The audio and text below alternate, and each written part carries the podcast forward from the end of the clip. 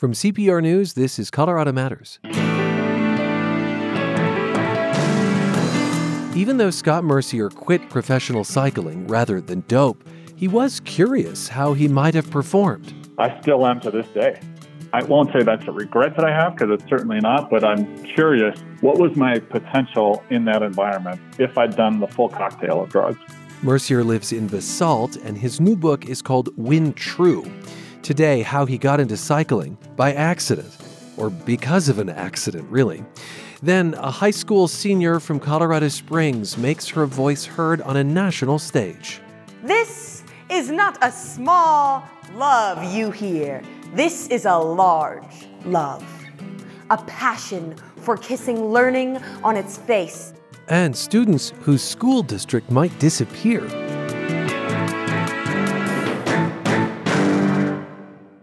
My name is Sujata. I'm from Denver, Colorado.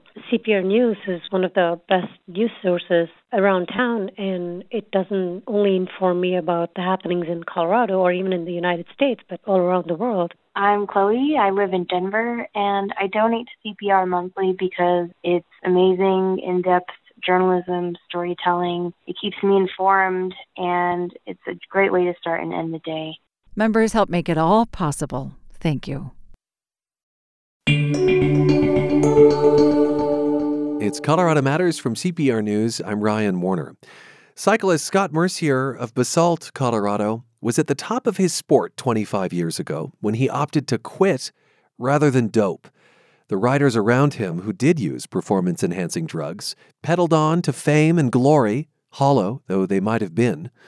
Mercier went on to the world of business, a journey he writes about in his new book, Win True. And Scott, thanks for being with us. My pleasure, Ryan. So the 1990s were an apex for you in terms of cycling. You competed in the Olympics in Barcelona. You were ranked among the top 5 Americans. The U.S. Postal team tapped you to ride alongside names like Tyler Hamilton and George Hincapie. I'll say that Lance Armstrong would join the team the year after you left. But the doping that emerged ruined this for you, and I'm wondering if I could have you read a little something from the book. Absolutely. I knew in my heart that doping, and by extension cheating, was not who I was. The sport that I had wholly loved since I was a child, pedaling a 10-speed up steep mountain road and dreaming of Olympic glory, was now taking a sly side road, fueled by illicit drugs and situational ethics. I didn't recognize professional cycling anymore, and I didn't recognize myself in it. I'm curious what doping overtures sounded like and looked like. And it was just very matter of fact. Pedro Salaya was our team doctor, and he had this calendar with about a 2-week heavy block of intense training of long endurance miles with hard, intense interval efforts. And he just was very matter of fact with his calendar, where he'd have these dots on there, these little circles that he'd drawn in and stars over a 2-week block. And I asked him what those represented. And he said the dots are the pills, and then we're between 2 and 3 on each day. And the stars were the injections. And it was almost like just a regular business meeting. He reached into his briefcase and pulled out a bag of these green pills. And in there was also these glass vials filled with this clear liquid. And I'll never forget, because he asked me, I said, Pedro, what are these? And he said, these are steroids. You'll go strong like wolves. And I was nervous. He said, you know how to give yourself an injection, right? And I didn't. So he explained, he kind of was in shock that a professional cyclist didn't know how to give himself an injection. Wow. So he showed me what to do, how to break off the tip of this glass vial. And he said to go buy some syringes. Very matter of fact. Wow, okay. And so that was my introduction. I'm blown away, yes, by how institutional, how overt it was. And I know that cycling was more than just a sport for you. So how wrenching was it to leave? It was hard. And it became harder after I'd left and to see the success of my colleagues and teammates going on to win the tour. But when I made the decision, it wasn't actually that hard. because I just was faced with a stark choice where I'm either going to have to do something that I'm not comfortable doing if I want to continue in my career. You know, I talk about how I felt like I was too weak to dope. And, you know, most people consider that to be a strength, the ability to say no. For me, I really looked at it as like, I'm just too weak to live this lie. I can't live the lie. And I did give it some thought. And I have this image still in my mind 25 years later. It's almost exactly 25 years later that I made the decision not to go down this path, where I just envisioned a toilet. You know how it starts swirling and swirling and swirling. And I kind of envisioned I was in this toilet and how do you get off? And so I didn't see a way for me to compete, even though the team had made it clear that they thought I was a valuable member and I was offered a contract for 98 if I wanted it. But I knew that I was not going to be able to continue competing in 99, in 98 without succumbing to the drugs. Do you think of that as a strength now? Yeah. Right. It's a hard decision, right? And it's one that very few people, only one other guy on the team at that time, Darren Baker, made the same decision. Mm-hmm. And when you're a pro athlete, it's a hard living, but it's also really cool. It's like the best job in the world. I don't know, maybe being on radio is just as cool. But I mean, it happened so late for me. I'd already graduated from college. I never thought it was going to turn into anything. I just thought it was going to be one short summer with my brother, with my little brother in Telluride. We were camping and racing. I never really envisioned it turning into a career. And I always just did it because it was awesome. Right? It's a great way to make a living. You have to travel. You're getting paid. You're riding your bike on places like the Great Wall of China or Australia, or my first race was 15 days throughout Mexico. So you're doing these unique experiences. And that's still what I cherish to this day. It's fascinating to me that cycling began for you because of a really bad knee injury when you were 12 on a different set of wheels. How did too much speed and I guess rehabilitation lead to a career on a bike? Well, there was a huge gap between the two. I'd blown out my knee. I'd shattered the kneecap and torn the patella tendon when I was in sixth grade. My parents were hippies, and we'd gone down to Naturita, Colorado, a really, really small town, to pick asparagus. And we grew up Catholic, so we went to church. And I remember I couldn't wait to get out of the church, so I sprinted out of the church after the ceremony, grabbed my skateboard, and started doing S-turns down this relatively steep hill. And I remember there was this girl running down the sidewalk on the side of me, and young boys aren't geniuses. So I thought, I can't let this girl beat me down this hill. So I started going straight. And I must have been going 20, 25 miles an hour. And my board started getting the speed wobbles. And then I made my second really stupid decision where I decided to jump off. I was going way too fast. So I jumped off, and the doc said that the impact from my foot at that speed actually is what tore the tendon. And then I piled my kneecap into the pavement. And I grabbed my knee, and where your kneecap is supposed to be was concave. And since the muscle is from the torn tendon, it was halfway up. My kneecap was halfway up my thigh. Okay. All right. Maybe we should have had a disclaimer, Scott. Yeah, the graphic. But so part of the recovery at that point was, they said, look, cycling will be really good. It's a great way to rebuild muscle. It's non-impactful once you start getting enough mobility in the legs. So my dad, or my stepdad, Bill, who later got me into cycling as well, that was my first pro contract, really, where he said, I'll pay you $200 to ride your bike from Telluride to Ophir and back every day. And it was 22 miles round trip. And I would make an adventure of it. It'd probably take me 7-8 hours. We'd stop along the way, and there wasn't a whole lot of traffic then, so it was pretty safe. And my buddy Tad Craig and I we'd ride our bikes and play, you know, throw rocks in the river and go climbing around stuff. And that was how we spent every day that summer. I love that you frame that as your first contract. In other words, your own family was paying you for the rehabilitation, huh? Yes. Yeah. That's exactly right. It's also lovely to hear the historic mining town of Ophir evoked. Ophir, Colorado. Yeah, it's still near and dear.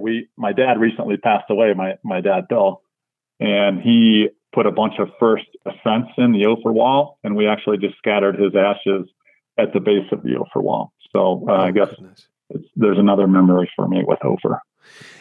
Scott Mercier, we talked about the difficulty of leaving cycling. How hard was it to break into professional racing when it was not just a relative paying you? That actually came relatively easily. You know, I had a very, very quick ascent, and my former coach, Chris Carmichael, said he actually doesn't know of another Olympic athlete that made any sport as quickly as I did. And I just went from that one summer. I bought a one-way ticket with some of my graduation money to Bangkok. So I was like, well, instead of traveling for 2 years, I'm going to come back and give this racing a try. And I made the national team 3 months after getting back from my trip to Asia. And then I thought, gosh, I need to give this a try. And the next year I made the Olympic team, and in the domestic racing scene for the stage races in particular and the climbing ones, I was almost always the top amateur. And so I had 3 different offers when I decided to turn pro with Saturn in 1993. And I thought I was in heaven. It was a $2,000 a month contract, plus all of my equipment and travel. I was 24. I mean, I thought it was the greatest thing in the world. Well, I've got to say, you're making it sound way too easy. So let me throw in some more of your history. Okay. In 1990, in the Coors Classic, which I think is the first time you competed at the professional level, you taped cardboard in your spokes to mimic the aerodynamic disc wheels that the pros use in time trials. And that's right. Your bike seat fell off on the climb up the Colorado National Monument?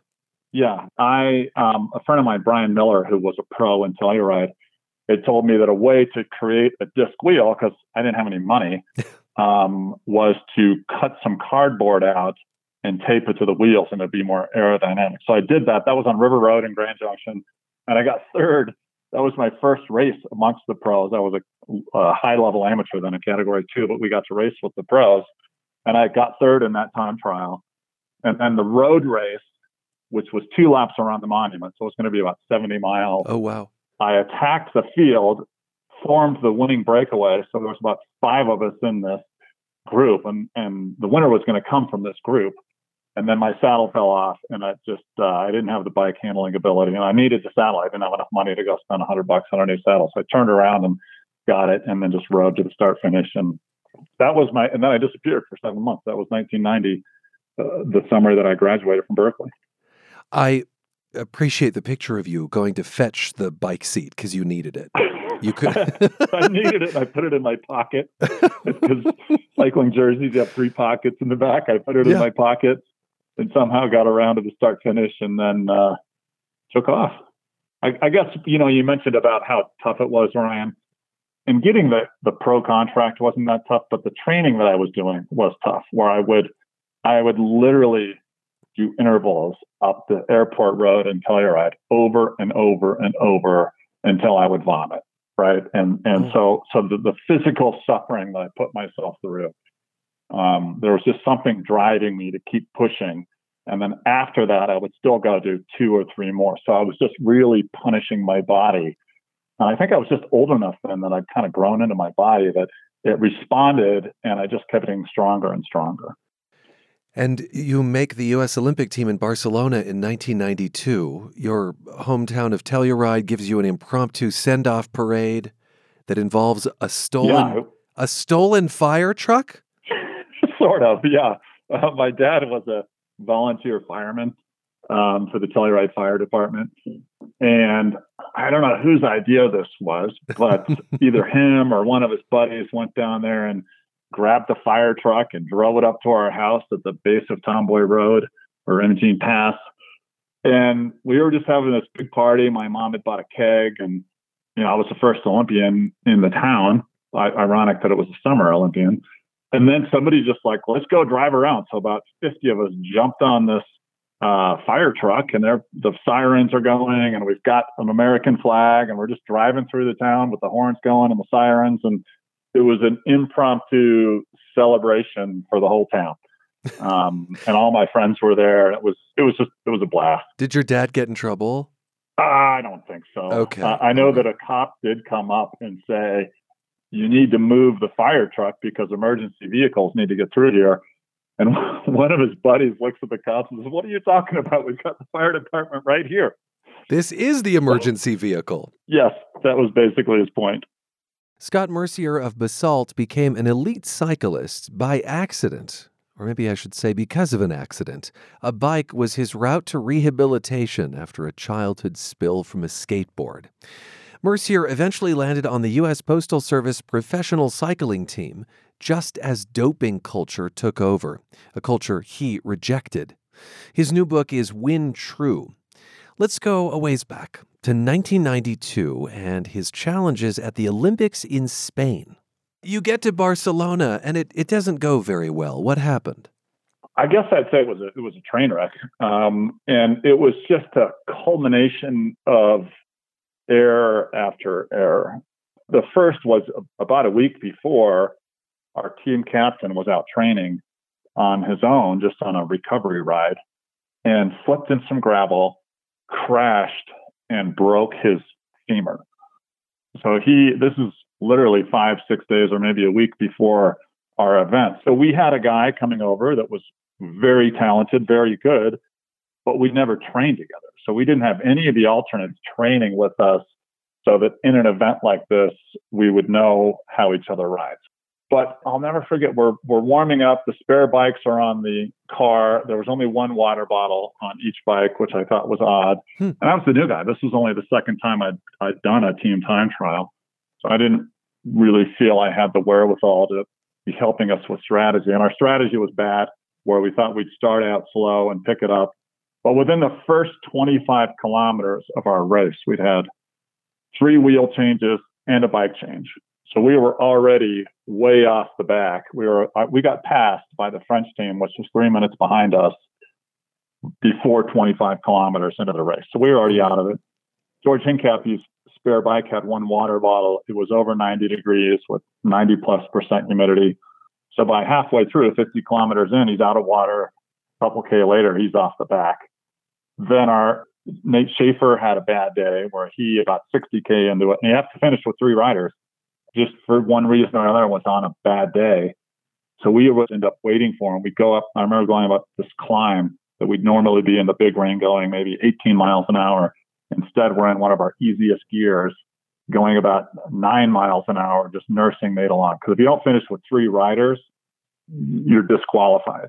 Wow. It was a nearly identical course to where we won in Altoona, Pennsylvania, nearly identical in terms of the climbs. The length was within 2 meters of it. And we were 16 minutes slower. And it was, to this day, one of the most embarrassing and humiliating professional days of my life. You write in Win True that, and this is the age of doping, that you were going so slow at one point. Oh, I was doing the paper route, yeah. It felt you might have been riding on a beach cruiser. In your words, that's what happens when you compete clean with dopers. The chemicals in their bodies allow them to go at a harder pace for a longer period of time. Were you ever curious what you might do on dope? Like how good you might be? I still am to this day. I won't say that's a regret that I have, because it's certainly not, but I'm curious, like how good, what was my potential in that environment if I'd done the full cocktail of drugs? And people will tell you that, you know, the steroids will give you a 2 or 3, maybe 4% increase in performance, but the EPO was the game changer in that you could get 10% or more improvement in performance. And I kind of used as a comparison when I was selected to the World Championship team in 1994. That was only my second year as a professional, so I'd been racing for just over 3 years, and I had an average heart rate in Sicily, Italy during this event of 191 for nearly an hour, and I finished in 16th place in the World Championships clean. I was 3.5% from being a world champion.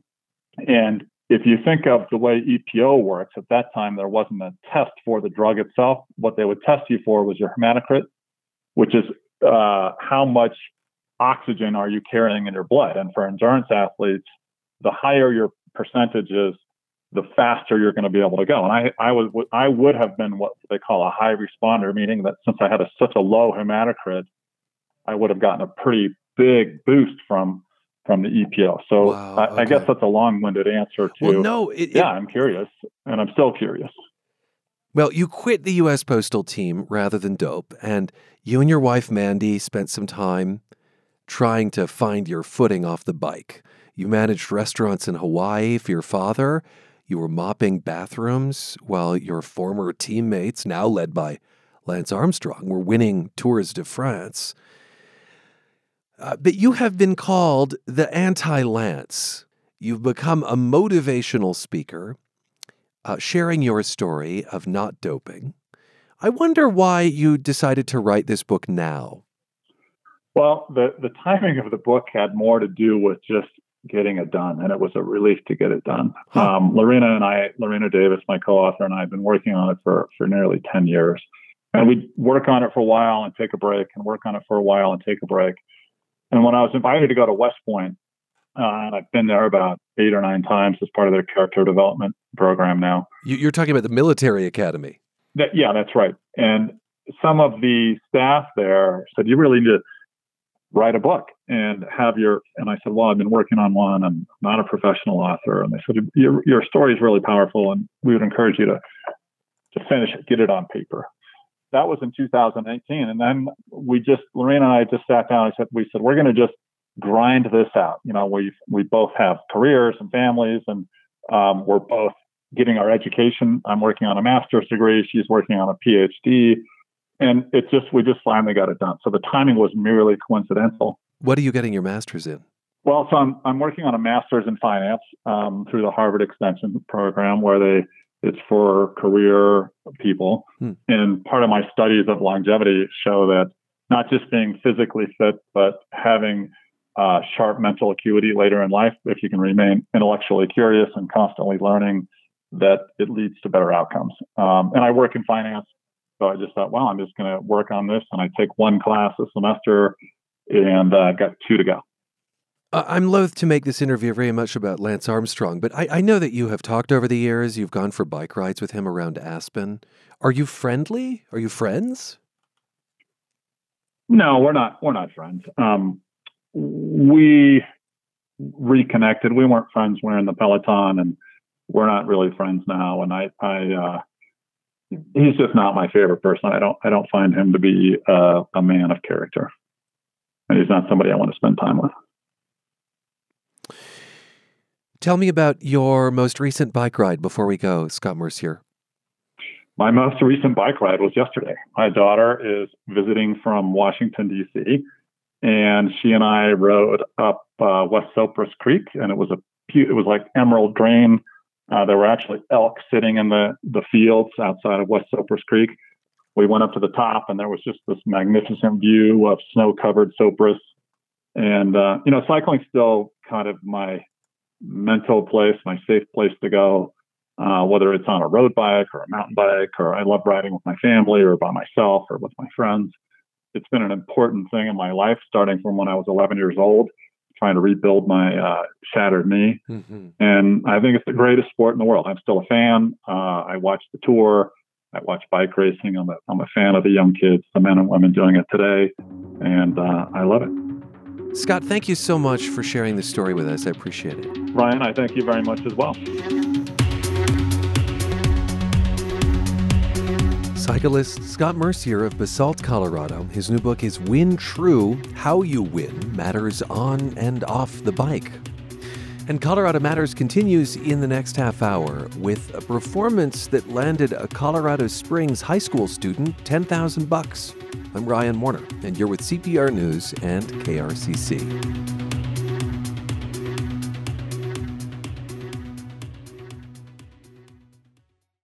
Colorado's high elevation and dry climate make for good stargazing, unless you're near a city that glows with light pollution, making it hard to see any but the brightest stars and planets.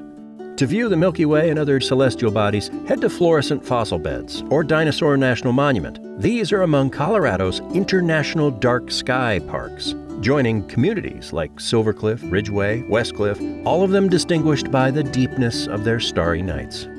A dark night benefits more than astronomers. Most living things depend on the daily cycle of light and dark to govern periods of activity and rest. And in humans, darkness triggers the release of the hormone melatonin, which encourages bodily recuperation. And, as David White says in his poem Sweet Darkness, the night will give you a horizon further than you can see. A Colorado postcard from Colorado Public Radio, with support from Sheets and Giggles, a Colorado company. Poetry has the power to move people, especially when it is spoken aloud. That belief fuels Aiden Reed, a high school senior from Colorado Springs. She has just come in second in the National Poetry Out Loud competition. It was held Sunday. Reed attends Fountain Valley School of Colorado. This is the second year in a row she's made the national finals. And before we listen to her winning performance, a little of our chat from around this time last year. I'm curious if you remember the first poem that ever really stuck out to you. Well, I think that poetry is just such a part of your life that you don't even know it, but Where the Sidewalk Ends, I grew up on Shel Silverstein. Yeah. Well, I am considerably older than you, and I love that I love that we have Shel Silverstein in common. What do you remember about Where the Sidewalk Ends resonating, and how old were you at that time? I mean, at the time, I couldn't have been more than 5, 6 years old, but just being read to and being exposed to poetry in that sense. I mean, I also grew up reading Dr. Seuss, etc. Just silly poems, silly rhymes, but now that I have the opportunity to evoke that kind of emotion in others through the recitation of poetry, I mean, that's just a beautiful opportunity. You said something a little earlier, which is that kind of poetry is all around us in a way, kind of marinating in it. What do you mean? Like, say more about that. Well, I mean, there are so many different senses of poetry, and I think that the things that you really don't think about, I mean, life is poetry in the way that it can be a narrative, it can be a short story, it can be rhymes, it can be something silly. And really, in your head or even your thoughts, you're really creating a poem of your experiences and your memories. That's how I always think of it. And I mean, it doesn't have to be this literary genius. It doesn't have to be this structured, this is the first stanza, this is the second stanza. It's just about creating an experience and evoking emotion through sensory experiences, or even showing an audience how they can sense an experience. This is fascinating, because I think what I hear you saying is that our self-talk could be a form of poetry. Yeah. Tell us briefly how this competition works. Like, what are you judged on? So you're judged on presence, you know, how you conduct yourself. You're judged on your recitation of the poem. I mean, your understanding of the poem. Do you understand what you're saying? Are you helping the audience understand what you're saying to a certain extent? I mean, poetry can be, while it can be surface and it can be self-talk, it can also be very depth. It can be allusions. It can be thick. It can be heart of darkness, hard to get through, you know. But you're judged on basically all of that, and you know, I think it's just, I don't even think about it as competing. I mean, it's just a great opportunity. How do you see poetry fitting into your future aspirations? Like, what role will it play in your life going forward? Well, I mean, I've always been into Model UN, argument, debate, stuff like that. And I think that poetry has really taken me on the narrative side of those things. I mean, public speaking is a beautiful opportunity. And I mean, I love it. I crave it. I really do see myself using it in the future. I mean, being able to talk to an audience and really get your point across, get what you're interested in across. And I mean, you need that in work. You need to be able to solidify your presence and be like, hey, I'm here. This is what I think. And I'm well-spoken. So listen. Aiden Reed of Colorado Springs speaking with me last spring. Well, this year at the National Poetry Out Loud Finals, she recited This Is Not a Small Voice by Sonia Sanchez. This is not a small voice. You hear? This is a large voice coming out of these cities. This is the voice of Latanya, Kadisha, Shaniqua. This is the voice of Antoine, Daryl, Shaquille, running over waters, navigating the hallways of our schools, spilling out on the corners of our cities. And no epitaphs spill out of their river mouths. This is not a small love you hear. This is a large love. A passion for kissing learning on its face. This is a love that crowns the feet with hands, that nourishes, conceives, feels the water, sails, mends the children, folds them inside our history, where they toast more than the flesh, where they suck the bones of the alphabet and spit out closed vowels. This is a love colored with iron and lace. This is a love initialed black, genius. This is not a small voice you hear. This is Not a Small Voice by Sonia Sanchez, recited by Aiden Reed of Colorado Springs. She placed second in the Poetry Out Loud national competition and won $10,000. Her school gets $500 to buy poetry materials. It was a confusing, at times frustrating school year for students at Adams City High School. And it ended with the state school board ordering the Adams 14 district to reorganize, which could result in its disappearance. Lost in the boardroom machinations were young people. So 4 Adams City High School students sat down with CPR education reporter Jenny Brundine to talk about their school and their lives. We have like 1,700 kids here almost. That's 17-year-old Cy Rennie. The thing he'll miss the most after he graduates this year is this. We're like known around the country for our wrestling here. Wrestling, it's helped me so much, even with the grades, and plus the coaching staff we have. They're all college graduates, they're all All-Americans, national champions. Football games. Let's go! Homecoming, prom. This is Kari, short for Carolina Loa. Honestly, transferring to Adams City was one of the best things I've ever done. She transferred from a school that was only focused on academics. She felt comfortable here. Sometimes it feels like family. That's something people on the outside don't often understand. Because when I came to Adams City, I'm surrounded by people that like look like me, talk like me. We're like basically all Hispanics. Like I'm surrounded by people that are just like me. But it was also a tough year. We were all pretty freaked out on what was going to happen to us. In the fall, senior Ray Negrete remembers the State Board of Education stripped the district of its accreditation. The students heard about it on the news. They didn't know what it meant. Then earlier this year, a state panel recommended closing their school. Here's junior Crystal Esquivel. All the things that just have been going on with the district have been so hard for us as students, because it's like, what's our next step after this? Are we going to have to look for a different school, or are we going to stay here and continue this ongoing battle? It made me feel pretty upset, because it was like, I've been here most of my life. I grew up in this district, and I graduate next year.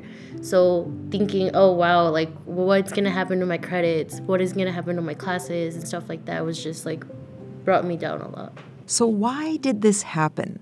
The district has posted low test scores for more than a decade. State law requires the board to act when performance is low years in a row. In 2018, the State Board of Education ordered the working class district to be run by an outside manager. But the outside manager seemed to lead to more turmoil. Here's Ray. We've had 3 to 4 new principals in the past 4 years, so it's like a lot of the teachers didn't want to stay because our management just keeps changing and changing. A lot of their favorite teachers left. The kids say there is a lot of room for improvement, definitely, but they feel pretty satisfied with their education. And this thing about test scores, students say they're a superficial and simplistic way to judge a school that doesn't account for students' lives. First, Kari says many students here work to help support their families. And if they have to work and they're focused on other things, they're not focusing on being a student. And if they're not focusing on being a student, then how do you expect them to get a high score on a test? We're trying our best. It's not like we're failing those tests on purpose, you know. Now they're concerned the state's recent order to reorganize the district will just cause more turmoil. The state also stripped the district's accreditation again. Sai talked to one of his teachers recently. He said that they were going to hire several teachers for next year, but as soon as we lost that accreditation, they all disappeared. They did not want to deal with anything like that. The students also say any attempt to carve up the district into other districts may cause students to scatter. It will cut into the heart of a community of people. I've practiced with the same guys for 7-8 years now, and they're like family, and like their family becomes your family as well. So we're all together, and it's hard to break that bond. If the school does split up, that bond is gone. I know kids are going to struggle so much with it, so I might even make it worse. Students have this message for the State Board of Education. Here's Ray. They don't know us as like a people, you know? The state board doesn't come to our school and like sees what we do on a daily. If they were here, I would tell them to like come and see us and how we are for like, even if it's just for a day. Like if we were to have our prep rally before our homecoming, they should see how much spirit we have. The district, meantime, plans to resist the reorganization effort, which is supposed to take more than a year. I'm Jenny Brundine, CPR News. United Airlines is growing its flight training center in Denver. The expansion will include 12 new flight simulators to train 10,000 new pilots by 2030. Flying a plane is more than being at the controls. It's also a mental exercise, which is where Rob Strickland comes in. He's senior manager of human factors and pilot development for United. I caught up with him in March as he addressed a classroom of new pilots. We're not just about flying equipment, that equipment you bid on from A to B. We fly what? We fly people, thank you very much. Not a trick question. We fly people from A to B. We fly their issues, their problems, their emotional support animals, their solutions from A to B. Very soon you'll fly grandma to see your very first grandchild for the very first time.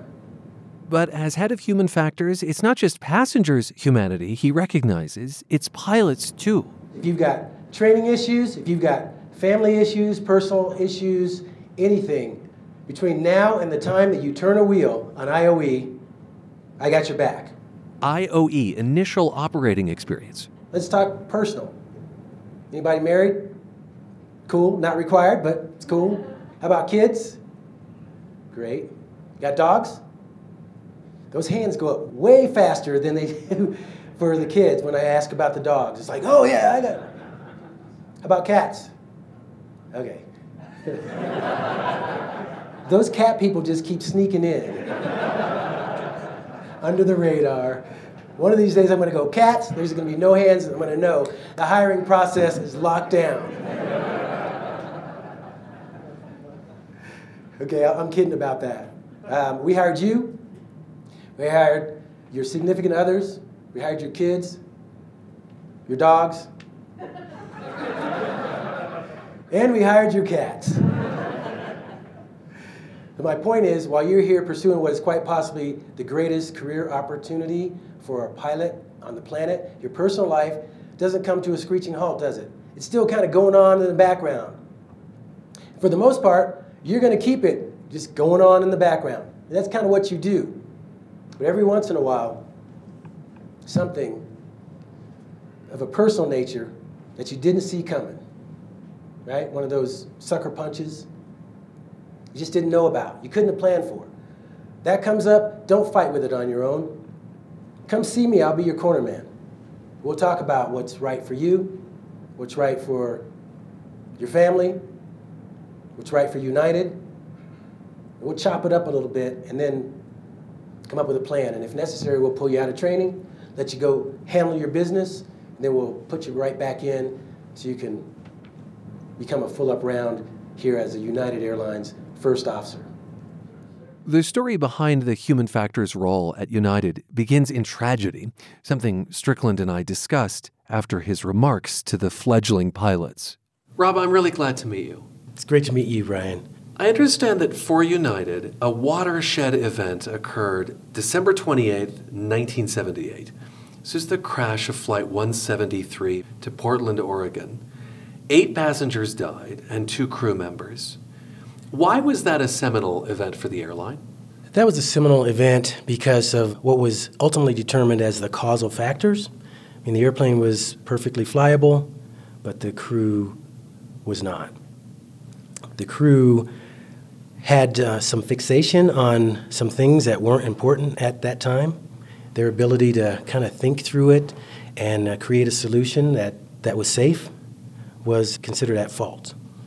So the plane ran out of fuel. The plane ran out of fuel. It did. While the folks in the cockpit tried to figure out something that wasn't really wrong. Yes, there was a perception that there was something wrong. There was a gear light, and the captain had some previous experience with a gear light, and so he was super focused on that gear light to the point where he could not hear the crew members' warning that, hey, we're about to run out of fuel, and that's a little bit more significant than the gear light.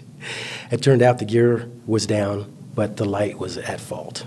And so, we've all experienced that in a car, when it tells us something is wrong, but it actually isn't. Oh, absolutely. And we can get fixated on that because it's something unusual. It's something that we're not used to seeing, and we want to fix it right away. And that was the mentality of this captain, despite encouragement from the crew to focus on the right things, because that resulted in the deaths of our customers, our passengers. We decided we got to do something about this. So that's considered the birthplace, the birth time of crew resource management, CRM. Crew resource management and human factors. That's in your title, human factors. What is a human factor? Okay, so human factors deals with a broad array of things. It deals with the man-machine interface or the person-machine interface. Ergonomics. Is it ergonomic? Is it logical? Yes, that's exactly right. Is it comfortable? Does it take into account the limitations of a person physically, a person's cognitive ability, and is it functional?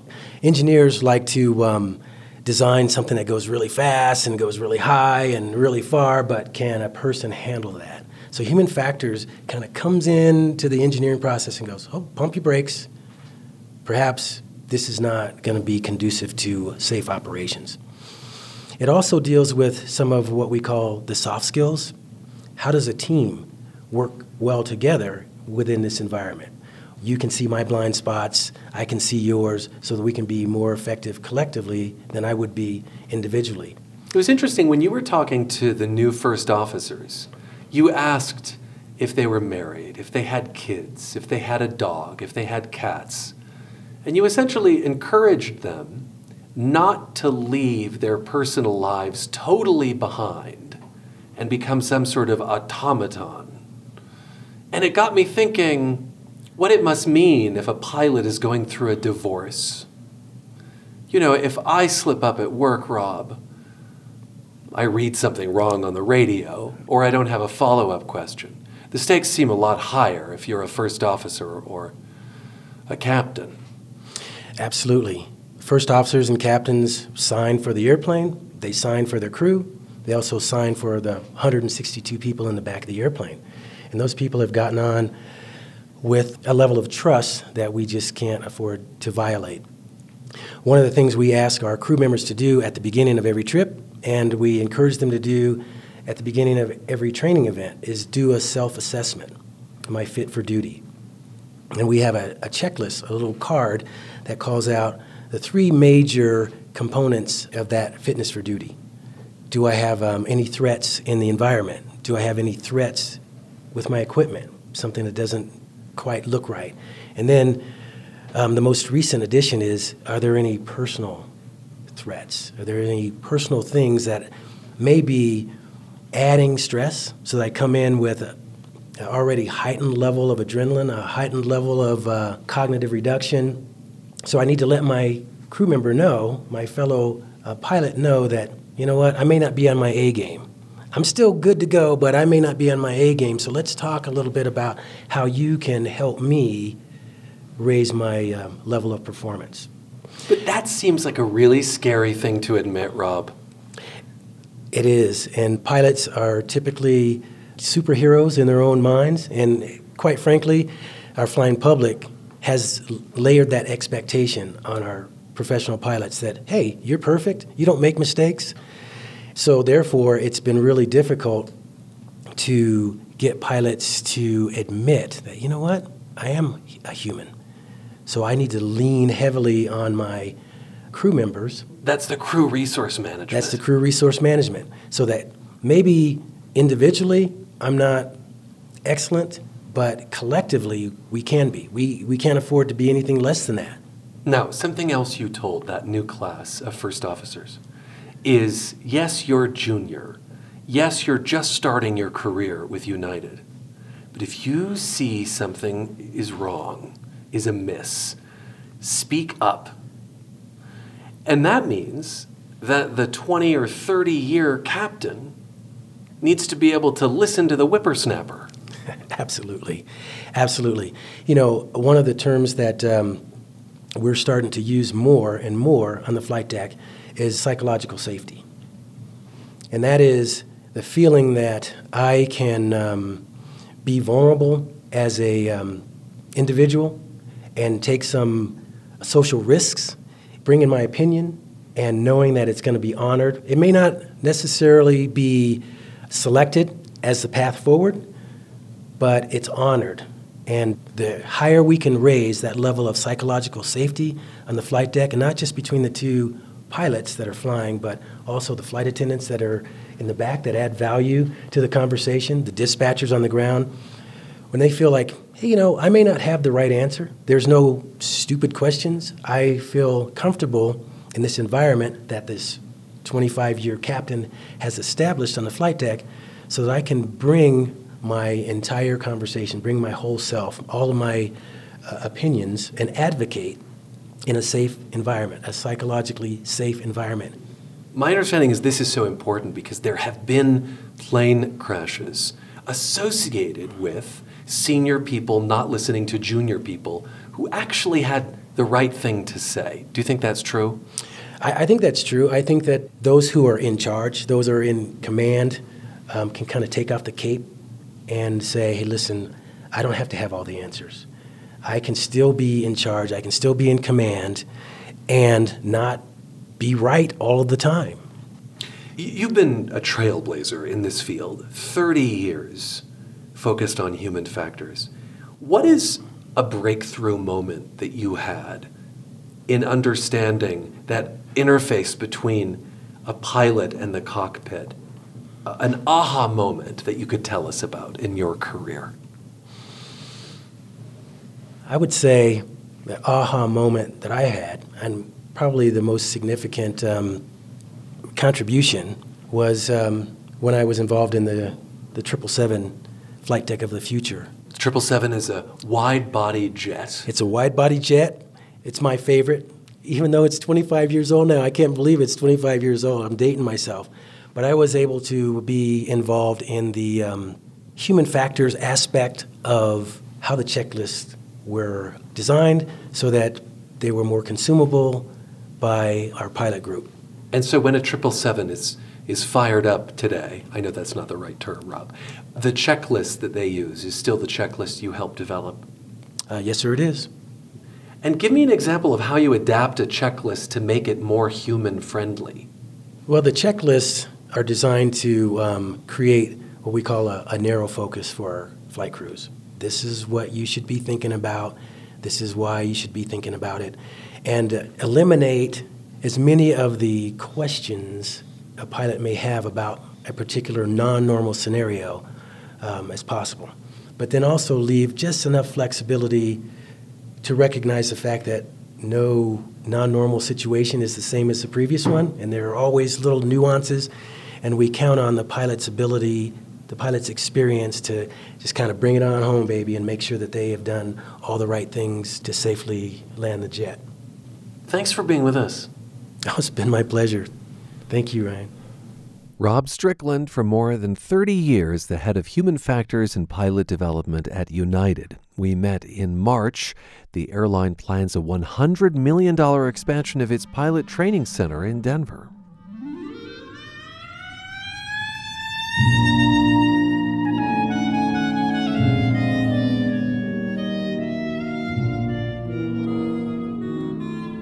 And that is Colorado Matters for today, with thanks to our crew.